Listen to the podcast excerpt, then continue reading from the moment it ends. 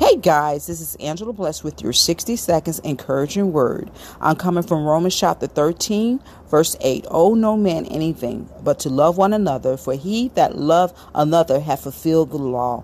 Amen. This is amazing. And truth, however, Paul is not primarily concerned with money here, as the following verse will show.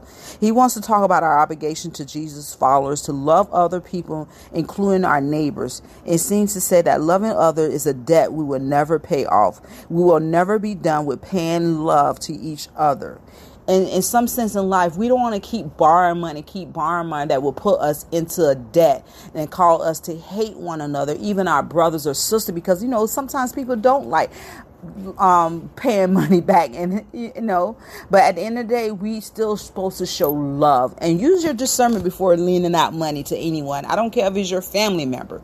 Use your discernment and pray because we don't want to rip the the bridge between you and i I love you guys. I approve this message.